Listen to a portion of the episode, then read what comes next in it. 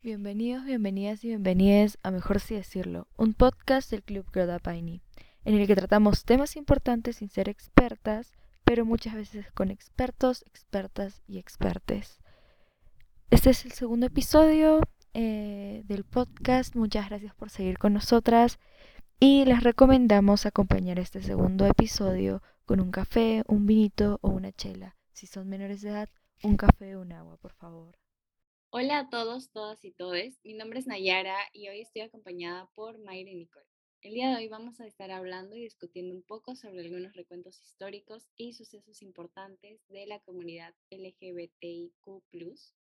Recuerden que no somos expertas en la materia, pero sí sentimos mucho interés en el tema por diferentes motivos. Espero que puedan disfrutar mucho este podcast.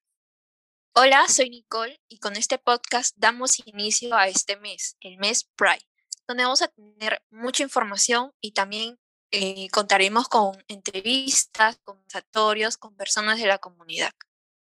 Hola chicos, yo soy Mayra y bueno, en este capítulo, en este episodio del podcast vamos a, comentar acerca de pues eh, lo que tiene que ver con la historia sí, de este colectivo, cómo es que surgió también eh, el colectivo en sí mismo, por qué es que surgió Em, y también estadísticas acerca de, de, lo que pasa actualmente en el Perú con el colectivo ya mencionado, cómo es que aquí, em, qué tan discriminados pueden llegar a ser o qué tanta aceptación tienen los mismos.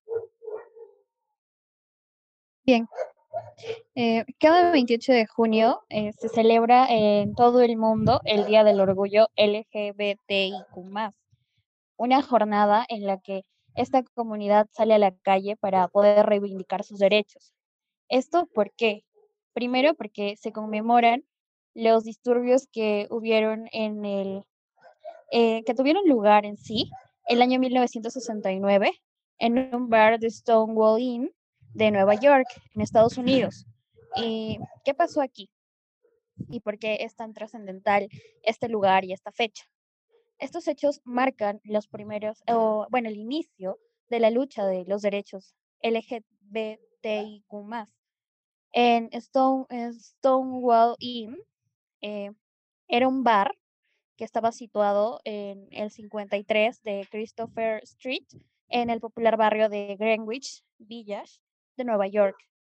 Em, es, este bar era famoso porque era un bar clandestino, era un bar ilegal. ¿Por qué? Porque en esos años esos, eh, las, las personas eh, homosexuales, los gays, transexuales o lesbianas, eran considerados eh, no personas. De hecho, estas orientaciones sexuales, estas diferencias, eran consideradas una enfermedad. Es por esto que estas personas eh, leí que no, ni siquiera tenían derecho, por ejemplo, a salir a bailar a un bar o salir a tomar. Y es aquí donde se suscitan los primeros hechos de que eh, estas personas empiezan a, a como a, a sentir, a mostrar su incomodidad. ¿Por qué? Porque en este bar, justamente porque era ilegal, habían como una especie de redadas de parte de los policías de Estados Unidos, en donde estos llegaban de la nada y pues les pedían sus documentos de identidad. Les pedían sus documentos de identidad con el fin de identificar quiénes eran, eh, sobre todo, transexuales o travestis. ¿Para qué? Para que de esta manera ellos puedan encarcelarlos, porque pues como les digo, esto era muy mal visto. Eran muy, muy, eran una comunidad muy, muy discriminada. Es por esto que a partir de, un suceso justo en el 28 de junio del año 1969, eh, las personas que estaban en este bar se niegan a prestar sus documentos a estos policías y empiezan como a, mostrar su malestar con respecto a esto. Eh, es ahí que los policías y ellos empiezan como en una especie de enfrentamiento y, y pues ahí justo había afuera de la, de la zona de ese bar, habían personas eh, que estaban como de observadoras por la cantidad de bulla que empezó a suscitar tal enfrentamiento entre, entre las personas del colectivo y los policías. Luego de esto, eh, estas personas se empiezan a dar cuenta de cuán maltratados eran las personas solamente por haber estado en un bar y no haber, este, haberse prestado a, a colaborar, por así decirlo, con la policía, dándoles pues sus documentos. Porque como les dije, esto se prestaba sobre todo a que ellos empiecen a minimizarlos, a maltratarlos, eh, tanto física como psicológicamente, o, a, a, burlarse de ellos. Eh, es así que luego de esto, eh, me parece que mm, hay tanto heridos como como arrestados, que son como 12 personas, y heridos pues muchos más. Y luego de esto eh, empiezan a crearse como colectivos. Los primeros colectivos que se tienen de esto em, son el Gay Liberation Front y el Gay Activist Alliance. Em, son los primeros nombres de las organizaciones activistas gays que deciden eh, empezar a protestar a favor de sus derechos. Estas organizaciones van promoviendo las primeras acciones para que puedan pues visibilizarse este colectivo, el colectivo LGBTIQ+, y así reclamar, protestar en contra de las desigualdades y para la adquisición o el reconocimiento de sus derechos.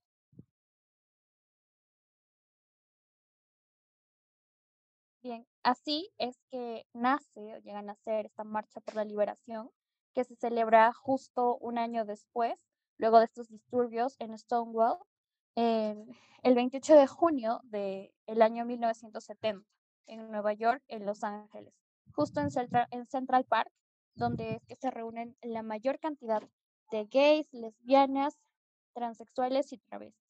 Bueno, eh, quería decir que creo que si yo y mis amigos no hubieran investigado sobre el tema, prácticamente no me hubiera enterado de cómo todos estos acontecimientos y cómo, cómo empezó todo esto. Eh, porque creo que no, no a nadie aquí les han enseñado nada sobre la historia del colectivo y ni nada que ver creo que es algo que se debería empezar a hablar, como creo que ya es más en la actualidad que se está haciendo y como nosotros estamos haciendo. Entonces eso, en realidad me parece increíble que, que todas estas cosas hayan pasado y que hayan tenido que pasar tantas cosas para que recién ahora en la actualidad se esté dando más derechos a las personas que de por sí deberían tenerlos. Y eso me parece muy triste también, pero feliz de que ya estemos eh, a mí me parece increíble eh, cómo cada surgimiento de la historia eh, da sucesos a grandes cosas, ¿no? Ahora, después de muchos años, la historia de, de, esta comunidad ha ido creciendo, se ha ido normalizando y ahora muchas personas pueden ya hablarlo libremente en muchas partes del mundo, ¿no? Y increíble todo lo que tuvo que pasar todas las marchas que, tuvieron que, existir, que crearse para que ellos puedan ser respetados, que aún es una lucha que actualmente eh, se sigue, pero ya está mucho más normalizado. Y, y, claro, ¿no? Es ver todo esto y es remontarse a historia, ¿no? Y como dijo Nayara, ¿no? Mm, por ejemplo, yo tampoco eh, no sabía acerca de estos sucesos, pero gracias a la investigación que, tuvimos, ¿no? Cada una de las que estamos acá, y podemos saber estos hechos que, que pasaron, ¿no? Y lo que dio el gran, que dio el gran acontecimiento de ahora, ¿no? Que sean mucho más respetados este, y sus derechos valgan, ¿no? Sí, o sea, de hecho lo, que más me impactó a mí cuando empezamos, bueno, cuando empecé a, a investigar sobre esto fue que entre los años 50 y 60 más o menos, eh, era hasta ilegal pues mostrar otra orientación sexual a la normal, entre comillas, eh, la heterosexualidad. Y como les dije, no, no tenían derecho a salir como la gente cualquiera, simplemente porque ellos eh, eran, mm, optaban por otra, por otra cosa, o sea, em, no, no, no podías eh, simplemente eh, decir soy gay o salir del closet, como generalmente se dice, porque eh, podrías perder desde tu casa, tu familia, em, tu trabajo, nada era seguro. eran muchas, muchas restricciones las que se tenían con respecto a eso. Incluso era considerado una enfermedad que me parece que hasta 1960 y... mm, no, 1972 me parece, por ahí, eh, es que la, es que dejan de considerar una enfermedad y, y me parece que en 1975 recién la OMS también lo saca de la lista de enfermedades mentales. Claro, también por lo que he investigado, es que lo consideraba una enfermedad, había este, personas que las electrocutaban, que les pasaban corriente, que les hacían muchos estudios muy dolorosos, porque esto era tratado como una enfermedad, ¿no? Entonces, ver ahora en la actualidad y eh, tales cosas que se hacían, ¿no? Regresar a nuestro pasado y ver cómo esas personas han tenido que sufrir y su discriminación, ¿no? Por falta de información, ¿no? Por falta de empatía, más creo yo. Claro, y este, como dice Nicole, eh, es increíble que pasan. Yo he escuchado de las terapias de, conversión, por así decirlo, como si fuera algo que cambiar o que se pudiera cambiar, porque incluso como ustedes decían, era considerado una enfermedad o algo como que elegías y pues no, no era así, o sea, eh, había gente que, que sabiendo el riesgo que, que corrían, querían como que cambiar sus gustos, o sea, lo, lo que les gustaba, lo que querían a las personas que querían y no podían porque no era, no es algo que, que se pueda cambiar y la gente no comprendía eso y trataba con violencia y es horrible. Y lo horrible también es que, claro, este, hemos mejorado mucho, la verdad, pero aún nos falta. Y creo que todos estamos aquí de acuerdo que aún falta, aún personas que todos deberíamos tener derechos no los tienen y les falta, y personas que no se pueden casar que no lo consideran legal, que hay pena de cárcel en, países, incluso hay pena perpetua en algunos, si no me equivoco, y es, es la verdad increíble diciendo que por eso es importante que hablemos de tema.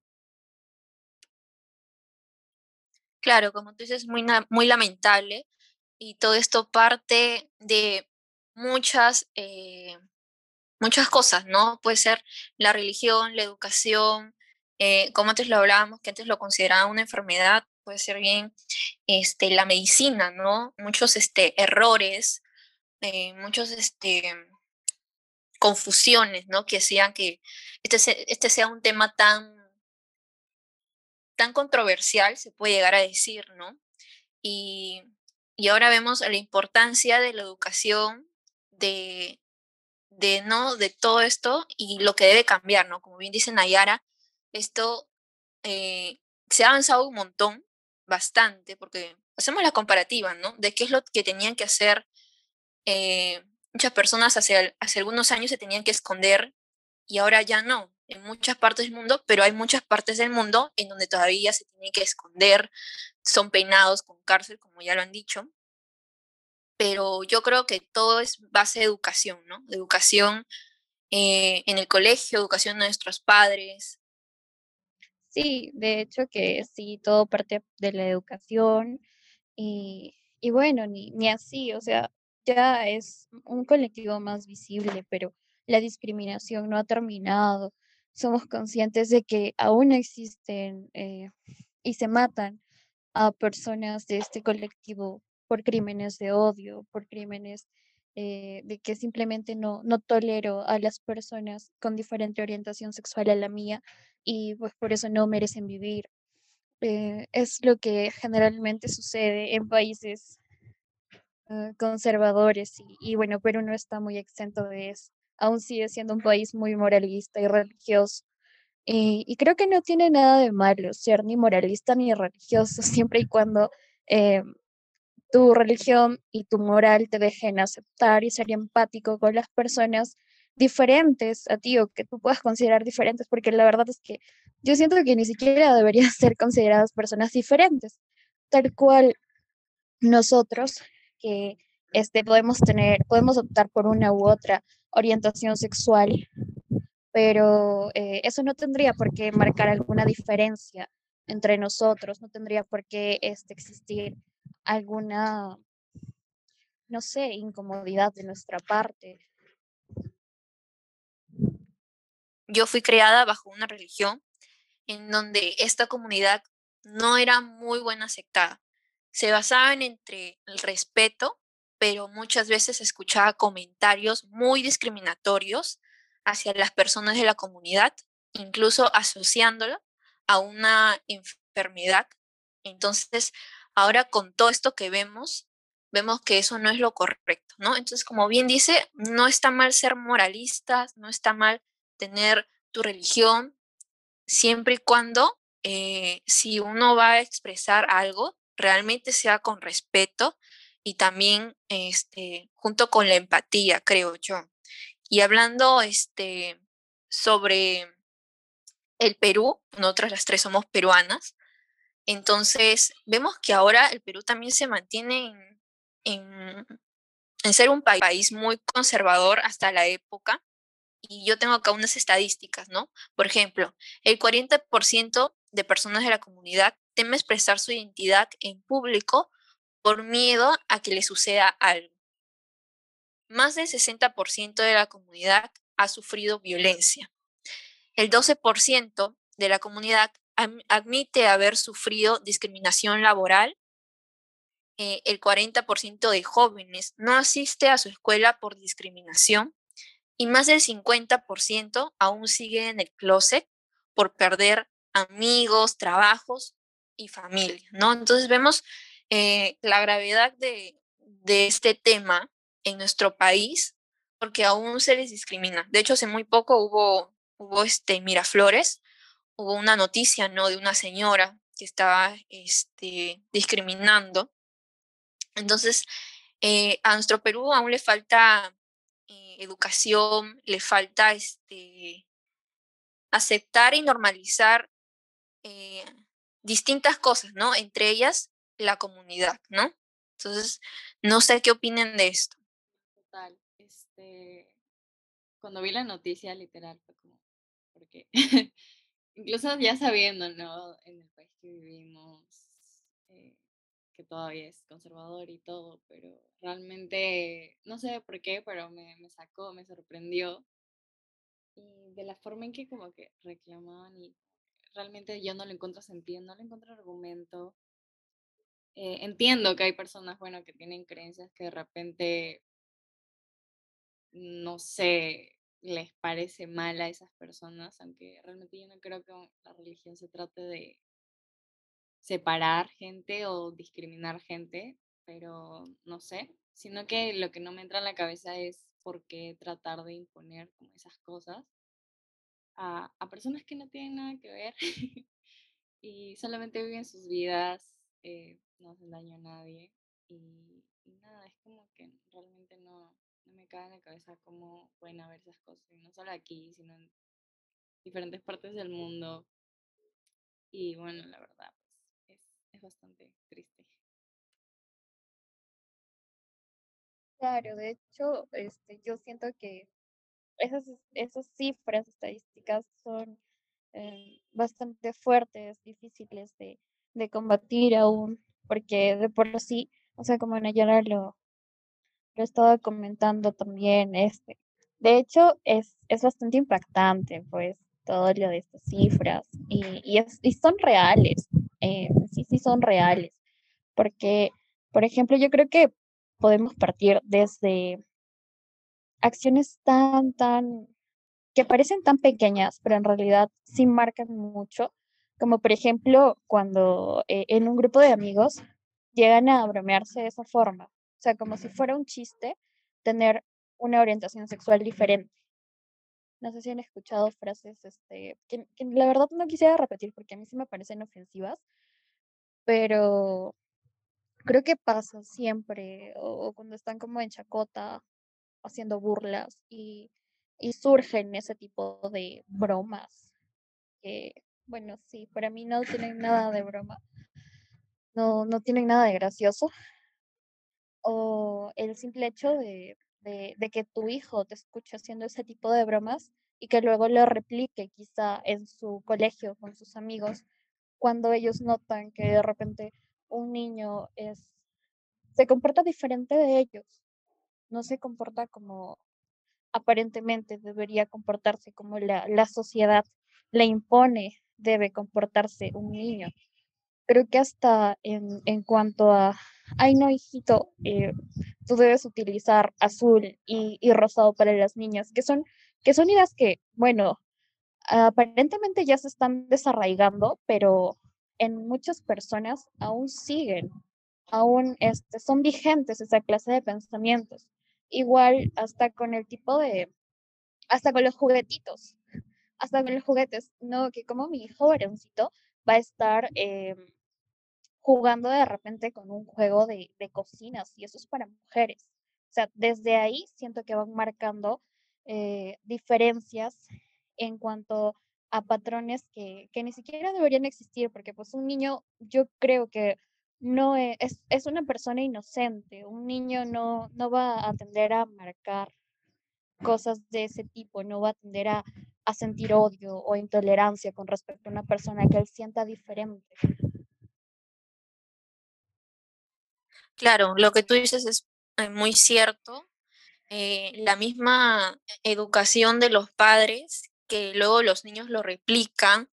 Por ejemplo, también se puede hablar de la televisión, de muchos programas que dicen ser este, graciosos o de entretenimiento, pero más bien dan una enseñanza totalmente incorrecta, eh, toman temas como, como eh, lo de la comunidad, como una broma, como un chiste, ¿no? Y, y lo tratan de hacer broma, pero en cambio eh, dan una información que no es la correcta, hacen una burla a personas que no se lo merecen, que no está bien.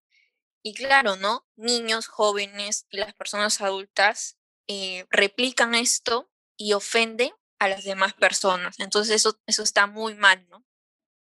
Y dichas también este, frases, este, comentarios, burlas, pronombres, eh, que, que se deben, como tú dices, desarraigar de nuestro vocabulario, de nuestra mente, porque no está bien todo eso de ahí, no está bien. Claro, este, como ustedes dicen, es como hacen burla de algo que realmente ni debería serlo ni lo es. O sea, como, bueno, a tal persona le gusta esa persona, bueno, ya. Y realmente no, no debería ser una burla y lo hacen como broma, claro, pues, ¿no?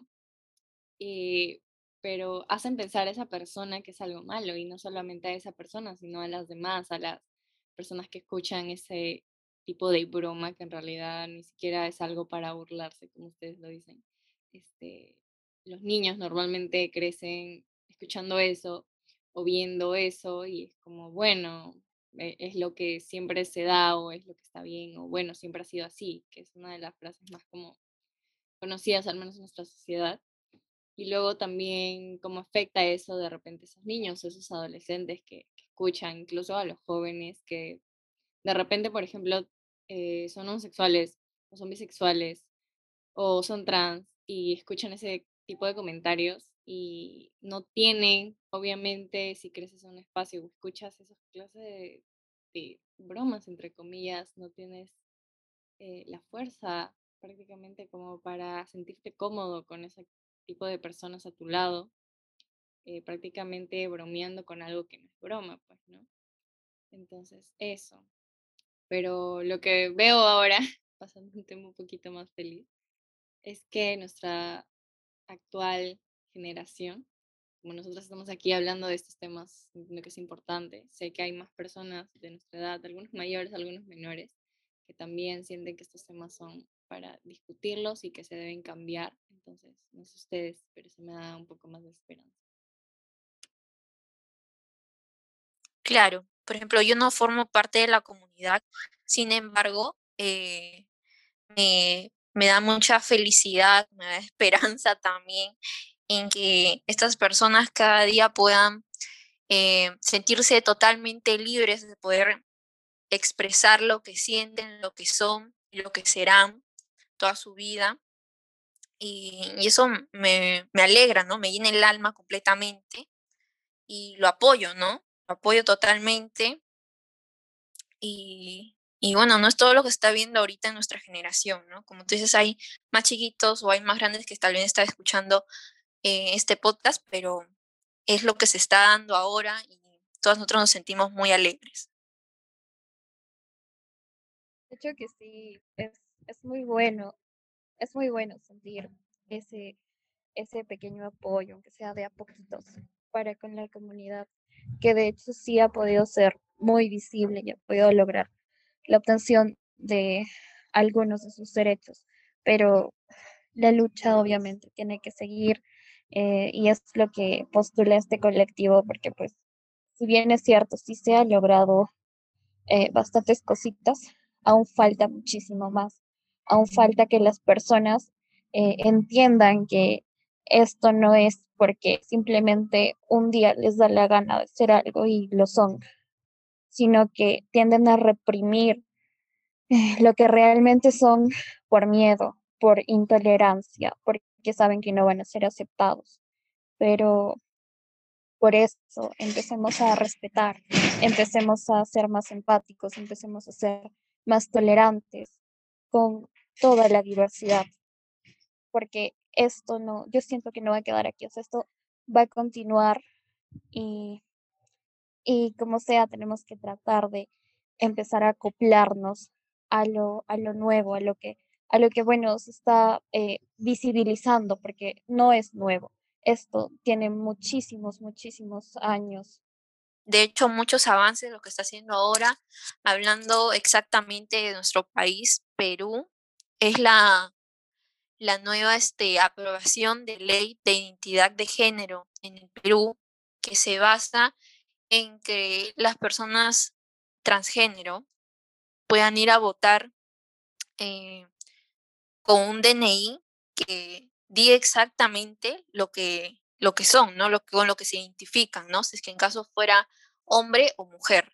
Y lo que está proponiendo Javiera Arnillas Cartagenas, que es una mujer transgénero, es artista, modelo y reina de belleza, ¿no? Y es activista por los derechos de las personas transgénero. Yo, por ejemplo, yo, era yo a Javiera la conocí por la televisión hace muchos años, eh, cuando era modelo, no estaba participando, pero es una chica súper genial. Y, y mira qué, qué chévere que ahora está, está este, animando y a que todo esto sea posible, ¿no? Y que muchas personas eh, puedan ir a votar con su DNI, con lo que se identifican. Bueno, chicas, chicos y chicas, mejor sí decirlo. Espero que lo hayan disfrutado mucho y que este haya sido de su agrado. Recuerden que no somos expertas en los temas, así que nos podemos equivocar y discúlpenos. Y también recuerden de seguirnos en todas nuestras redes sociales, como TikTok, Instagram, Facebook y YouTube. Eh, y en todas nos encuentran como Gerla Pie. Esto ha sido todo y muchísimas gracias por escuchar. Esto fue, mejor sí decirlo, un podcast del Club Girl Up Aini. Tú no nos vas a silenciar, tú no nos vas a callar.